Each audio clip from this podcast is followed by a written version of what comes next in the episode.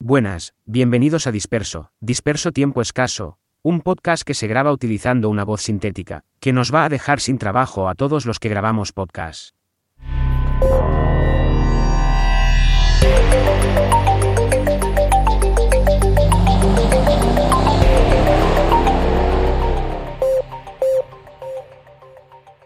Ya lo habéis oído en la introducción. Este episodio va a tratar sobre inteligencia artificial.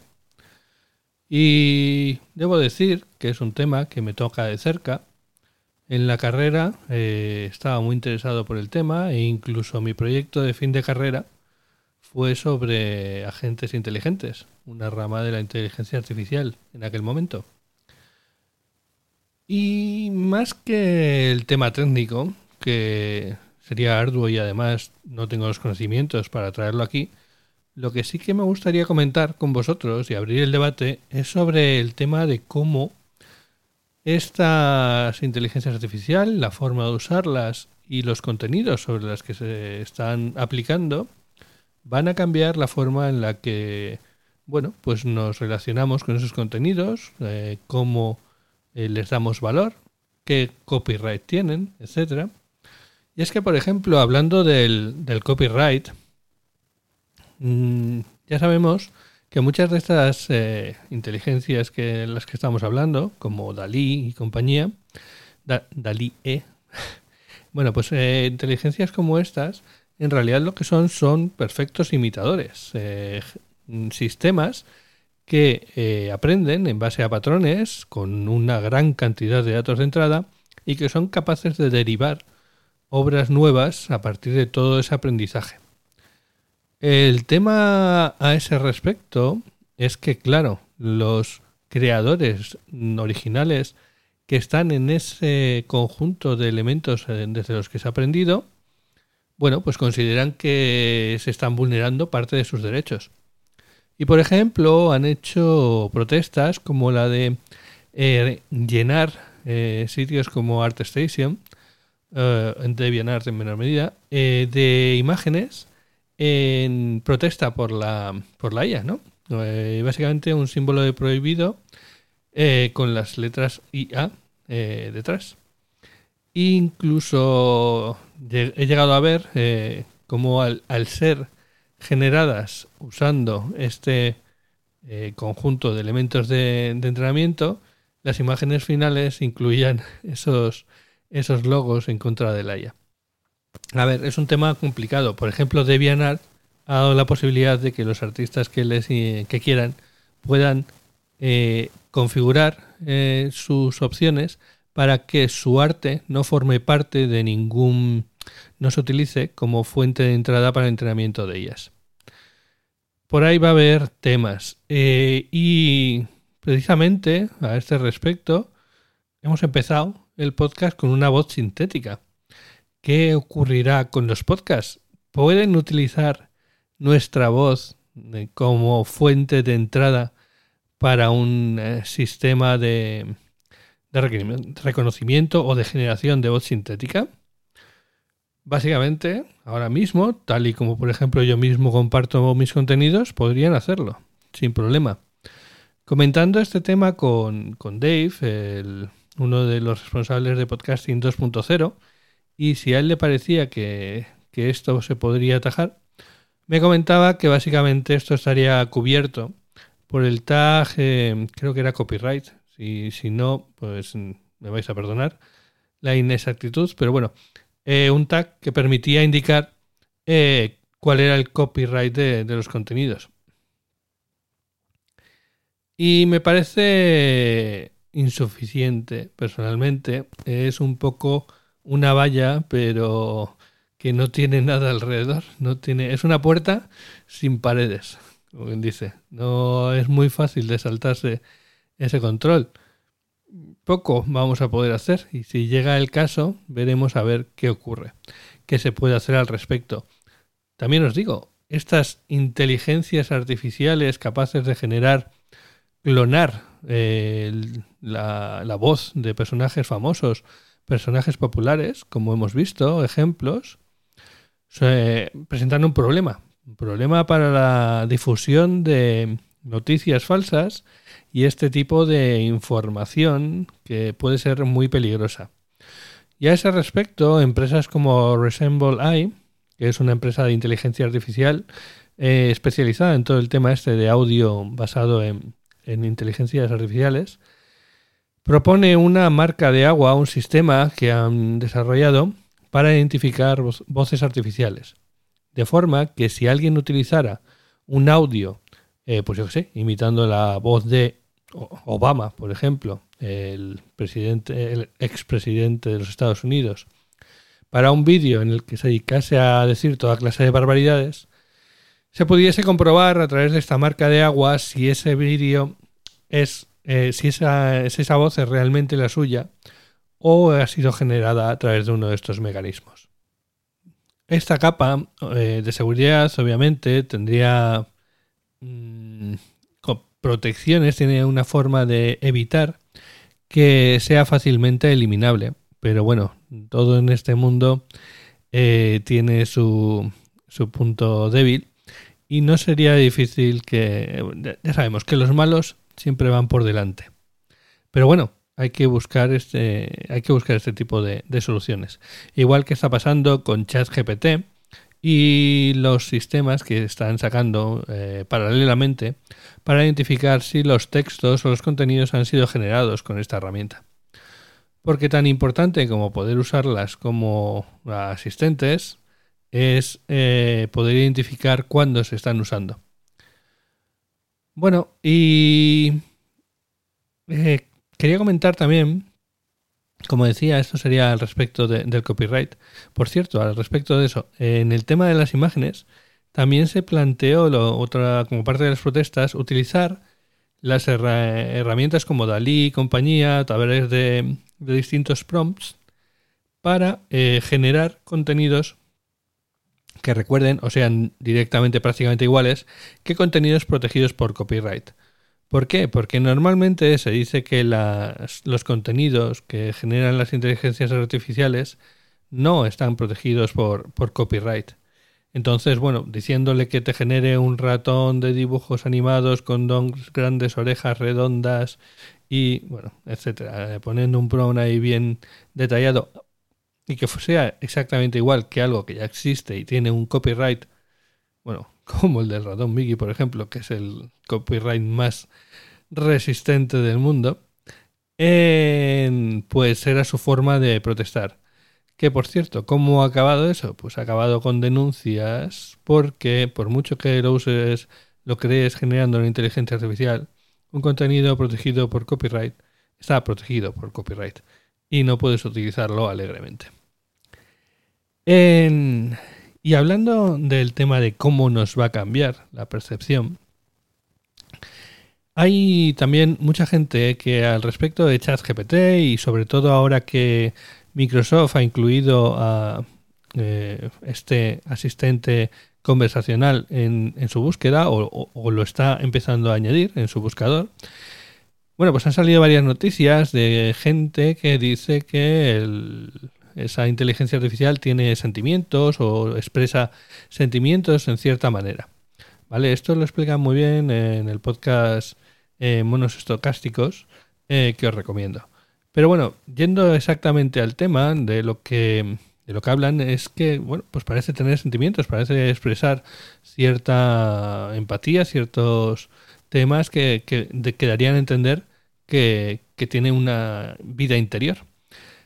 Pero en realidad estas inteligencias artificiales no son así. Como hemos dicho al principio del episodio, se trata de máquinas capaces de derivar a partir de este enorme eh, este enorme conjunto de datos que tienen de entrada, ¿vale? Y son capaces de derivar salida, o sea, de, de generar una salida coherente y bien enlazada, hacer que un texto parezca bien escrito y bien bien puesto, pero que no saben realmente muy bien lo que están haciendo y desde luego nunca expresan sentimientos reales. de hecho, aquí lo que estamos viendo es más una proyección de nosotros mismos, lo que normalmente se conoce como, creo que es sketchformismo, mm, no me acuerdo ahora mismo del nombre, pero esta cualidad que tenemos los seres humanos de rellenar y de ver eh, seres humanos en cualquier lado, como cuando vemos un coche y vemos eh, los dos faros delanteros y, el radiador que estaría, o, el hueco del radiador que estaría debajo y pensamos que eso nos recuerda a, a una cara, ¿no? Cuando colocamos caras en, en, objetos, no significa que esos objetos pasen a ser personas, simplemente que nosotros los estamos viendo como tales. Y lo mismo pasa con las inteligencias artificiales. Y un tema que, eh, por ejemplo, lo refleja y que ha sido eh, noticia es el tema de una aplicación que se llama eh, Réplica, que viene a ser como el sumum de esto que estoy contando, ¿no? Réplica es una inteligencia artificial que se alquila por un precio mensual, es un servicio, y que te permite tener una especie de acompañante virtual, novia virtual, llamémosle como queramos. Y lo particular de, este, de esta réplica es que eh, la cosa se podía poner tórrida. Eh, los mensajes de réplica llegaban a, bueno, pues podía tener una conversación animada sobre distintos temas, pero incluso podía llegar a eh, bueno, pues a, plantearte temas de ligoteo o un poco más eh, calientes. Em, que se viene, se viene conociendo como sexting, ¿no? el tema es que, claro, por ejemplo, en Italia, creo que era, eh, la regulación italiana impide este tipo de, de conversaciones con, con inteligencias artificiales. Supongo que es algún tema de, más bien de de evitar estafas, ¿no? Y la empresa tuvo que quitar esta funcionalidad de un día para otro. ¿Qué ocurre? Puede que para eh, que los sentimientos que expresan estas inteligencias artificiales no sean reales. Pero para el que está al otro lado, para nosotros, para las personas que los utilizan, sí que nos parecen reales. Entonces se han encontrado con la situación de que una gran cantidad de los usuarios de este ah, asistente se han visto de un día para otro rechazados por ese asistente.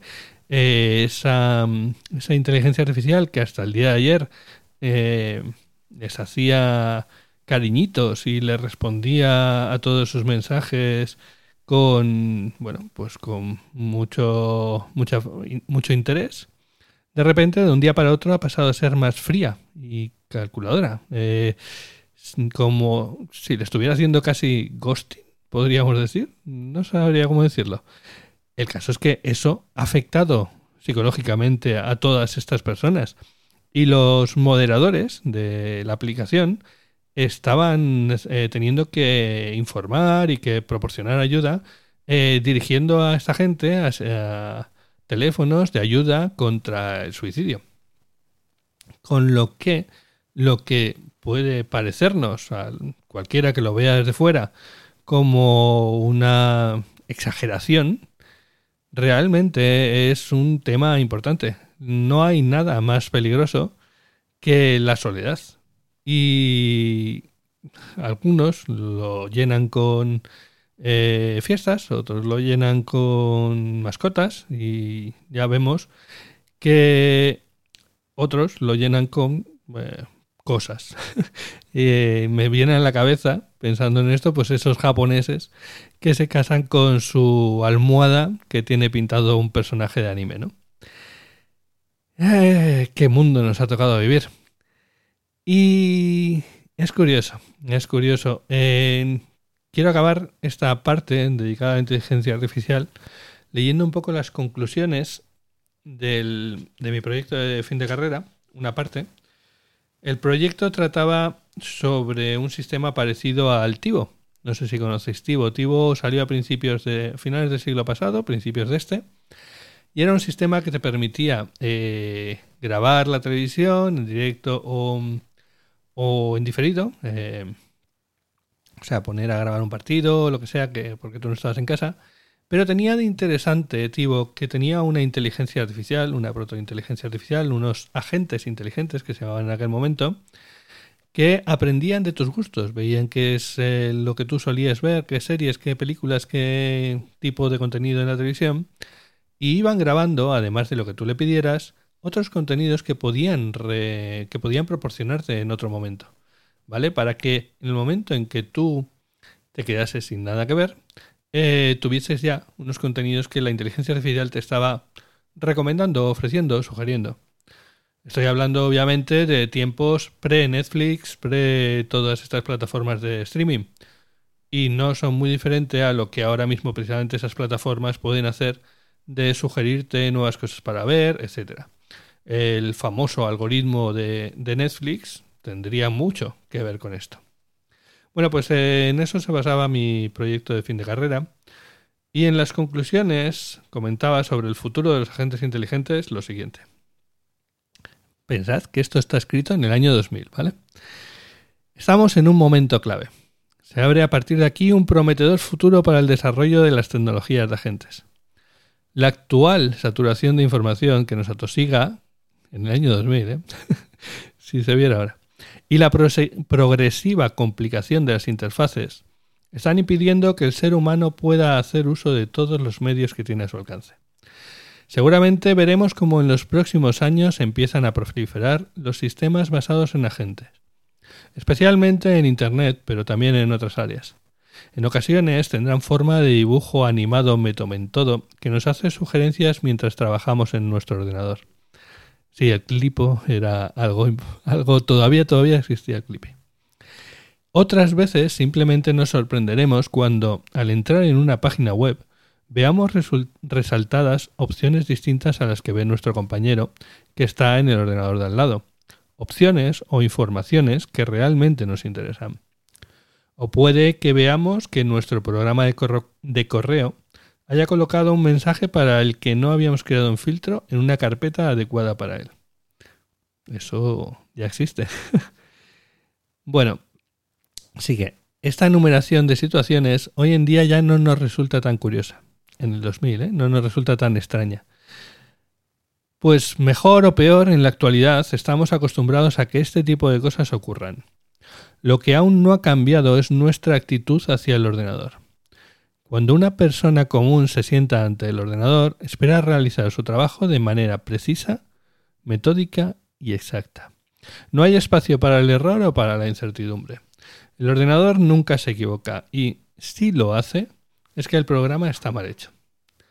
Sin embargo, con la tecnología de agentes, y podemos pensar en inteligencia artificial cuando digo agentes, esto no siempre es cierto. Tendremos que cambiar nuestra mentalidad para acomodarla a la nueva situación. Los agentes son capaces de proporcionar respuestas, pero estas no son perfectas. Los agentes eh, tienen que aprender, y aun cuando han aprendido, lo que nos ofrecen son estimaciones. El usuario ha de ver a la gente no como un oráculo infalible, sino más bien como un asistente solícito, y sobre todo hay que saber que no vamos a obtener resultados absolutos. Esto no tiene por qué ser malo, simplemente habrá que tenerlo en cuenta y actuar en consecuencia. Una vez que nos acostumbremos a esta nueva situación, podremos aprovechar las posibilidades que nos ofrecen los agentes. Es curioso lo que estas palabras pueden significar hoy, eh, viendo, por ejemplo, el despliegue de, ChatGPT en, el buscador de, Microsoft. Red está cambiando, vamos por otro camino, se llama Fediverso. Y bueno, una sección cortita de Fediverso, muy muy cortita, simplemente una recomendación. En el Fediverso en particular en Mastodon se pueden editar tweets, algo que en Twitter creo que sigue siendo eh, no posible en la mayoría de las ocasiones. Y entonces no tenemos ningún, ningún, eh, ninguna excusa para no poner captions, para no poner mensajes alternativos de las imágenes que ponemos, ¿vale? Que ayudan a mucha gente invidente o por, eh, que tienen o por cualquier otra cosa, ¿vale? El tema es que eh, añadir la descripción a las imágenes va a ayudar a cualquiera que, eh, por la razón que sea, no tenga acceso en ese momento a las mismas. Y bueno, eh, a ese respecto os recomiendo un bot que se llama Please Caption. Eh, la dirección es botsin.space barra arroba please caption, ¿vale? Eh, pero bueno, os lo pondré en las notas del programa.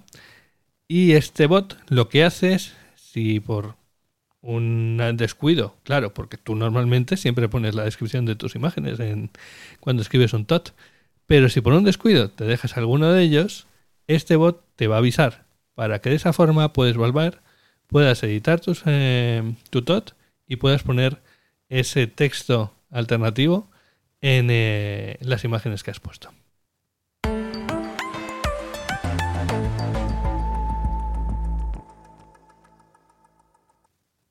Y aquí acaba este episodio del podcast, que hasta ahora estaba en mi cabeza y que ahora está en la de todos vosotros. Así que tratadlo bien y compartidlo si os ha gustado. Podéis encontrar los medios de contacto y formas de suscribiros al podcast en tiemposcaso.com y si la IA no nos lo impide, nos escucharemos pronto.